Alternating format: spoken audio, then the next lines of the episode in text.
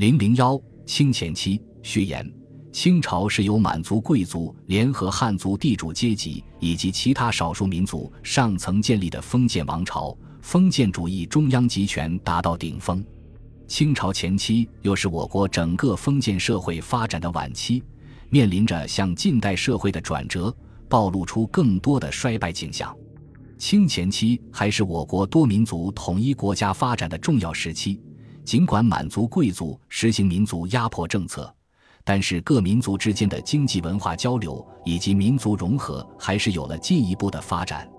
满族贵族为了巩固统治地位，在思想文化方面既实行崇儒重道的基本国策，又迭兴文字狱，这一切都使得清前期的历史和文化有着和以往封建社会不同的特点。清前期的历史开始于顺治元年，结束于道光20年，总计197年。从政权的兴衰考虑，清前期历史可分3个阶段。第一阶段，从顺治元年到康熙22年，清朝建立并巩固了对全国的统治。第二阶段，从康熙23年到乾隆39年，清朝走向盛世。第三阶段，从乾隆39年到道光20年，清朝统治由盛转衰。清前期第一阶段的历史主要内容是在满族贵族民族压迫政策下，全国人民开展了轰轰烈烈的抗清斗争，以及平定三藩之乱、康熙帝统一台湾。此外，就是清朝统治者民族政策的缓和。清军入关后，以武力进击李自成、张献忠领导的农民起义军和陆续建立的南明各政权，在用武力统一全国过程中，清军对敢于抵抗以及不降服的汉族军民采取屠杀政策，强迫他们剃发易服。不仅如此，满族贵族入关以后，还多次大规模圈地，用汉人土地满足其人的需要。与此同时，又用投充、掳掠、赏赐等办法把大量汉人变成满族贵族的奴隶。这种野蛮的民族压迫理所当然地遭到广大汉族军民的反抗。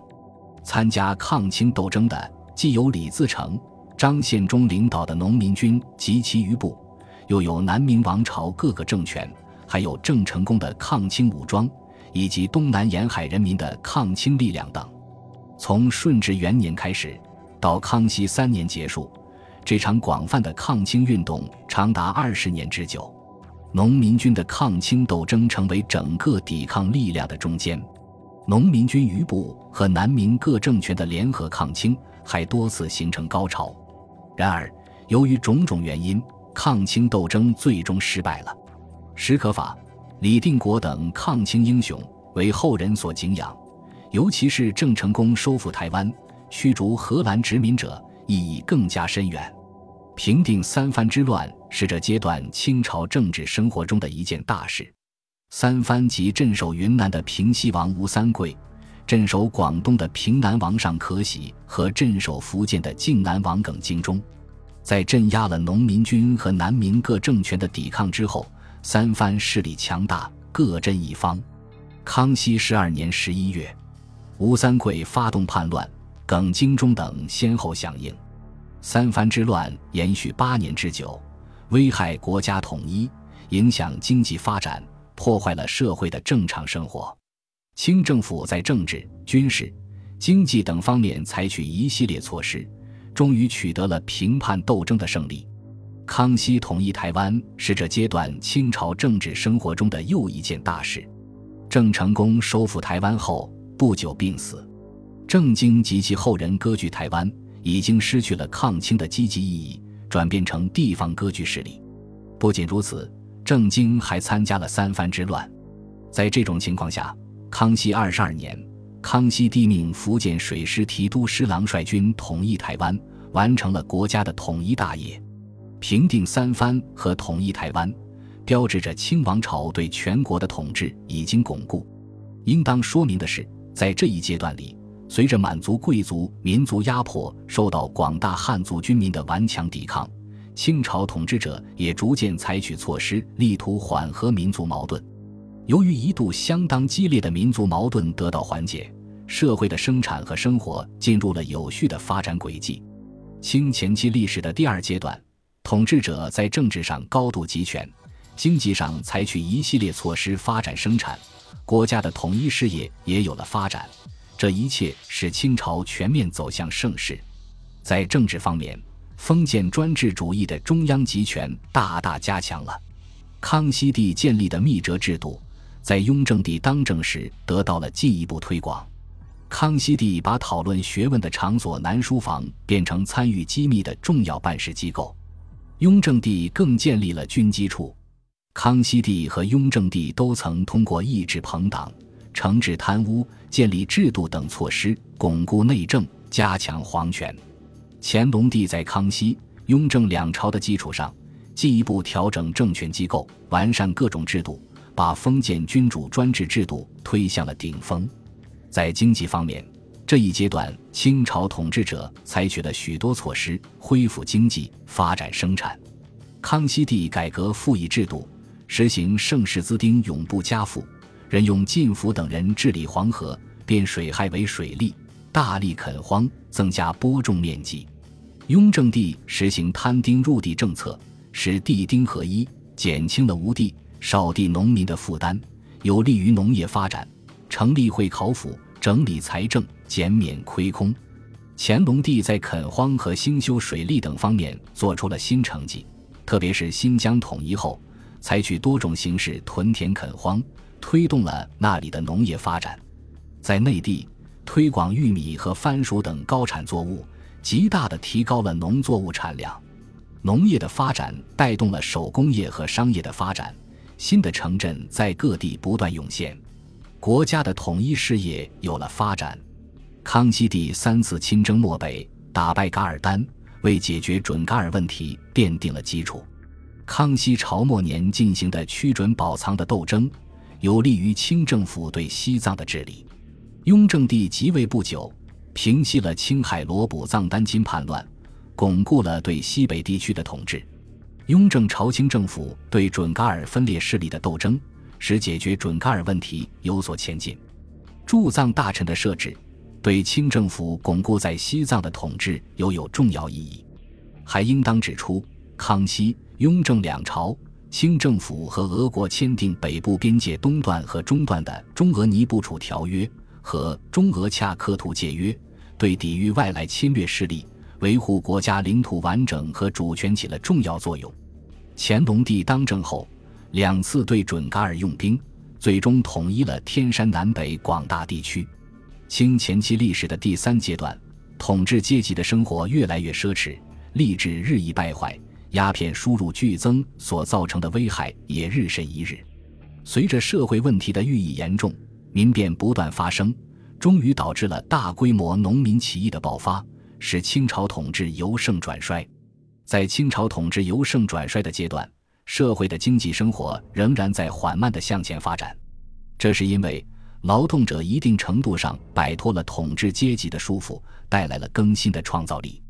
由于推广了精耕细作和负种制，普及了高产作物，棉花、烟草、大豆等经济作物所占比重增大，农业还是有所发展。手工业生产也仍然表现出一定的活力，在棉纺业、丝织业、造纸业、采矿业等行业中都出现了雇工生产。商业也有所发展，许多商人把资本投向手工业生产。社会经济生活中的这些活力使得清政府统治能够继续维持。历史唯物主义认为，一定的文化是一定社会的政治和经济在观念形态上的反应，而文化有其相对的独立性，并反作用于社会的政治和经济。清前期文化既是当时政治和经济在观念形态上的反应，又有其自身发展的规律。清前期发展的第一阶段，社会仍处于剧烈的变动之中，政权的更迭、战争的持续使社会经济生活遭到严重破坏，人民的生命财产得不到任何保证。社会的这种翻天覆地的变化促使人们去思考，也迫切需要学术思想界对各种现实问题做出回答。此外，统治阶级对思想文化控制相对说来比较薄弱，这一切史清前期第一阶段思想文化具有许多时代特点，比如学术文化的空前活跃，学术思想的深刻批判性，学术文化的求实性，中西文化的融汇性等。清前期发展的第二阶段，清朝的统治秩序已经稳定，经济也呈现出空前的繁荣。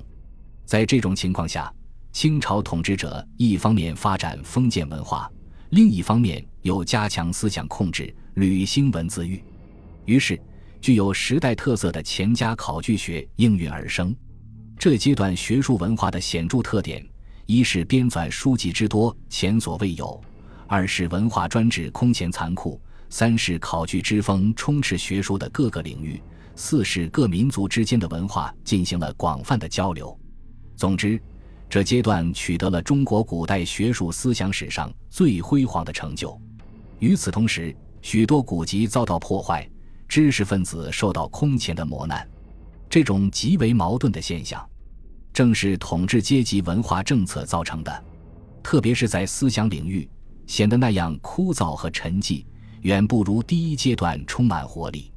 不过，还应当看到的是，这一阶段城乡人民的反抗斗争逐渐呈高涨趋势，既包括农民的反抗斗争、奴婢的反抗斗争，也包括城镇手工业者和商人的反抗斗争。这种斗争在思想文化领域内不能不有所反映。换言之，反对封建专制的呼声终究是压抑不住的。正是在这种情况下，学术思想领域出现了戴震，文学领域诞生了曹雪芹，他们以不同的方式批判统治阶级提倡的理学，揭示封建专制必然崩溃的命运，在沉闷的学术文化领域宛若惊雷，给人以启示和力量。清前期发展的第三阶段，清朝统治已经走上衰微的道路，国内危机四伏，国外西方殖民主义开始叩击国门，国家和社会所面临的新的形势，考据学派无能为力。于是适应变化了的社会情况，经世思潮崛起，经世致用之学受到提倡。这样，经世致用便又成为这阶段学术文化的显著特点。本卷由赵云田主编。序言：第四章第一节，第十章第一节，第五节，第十一章第五节由赵云田撰写，第三章、第五章、第六章由汪学群撰写，第一章、第二章由赵云田、汪学群共同撰写，第七章、第八章由伍才华撰写，第四章第二节、第三节、第九章，第13章由童群撰写，第10章第二节至第四节，第11章第一节至第四节，第14章第二节至第三节由曹兴信撰写，第12章、第14章第一节由林永匡撰写。赵云田对全书修改定稿，并提供图片。长期以来，戴毅、李文海、龚书铎、马汝恒先生给予我们关怀和指导。本卷在编写过程中，又得到了王俊逸、陈祖武、黄爱平等师友的支持，在此谨致深深的谢意。本卷在撰写过程中，吸取了学术界已有的研究成果，这里对有关作者一并致谢。对于本卷中的缺点和错误，欢迎专家、学者和广大读者批评指正。本集播放完毕，感谢您的收听，喜欢请订阅加关注，主页有更多精彩内容。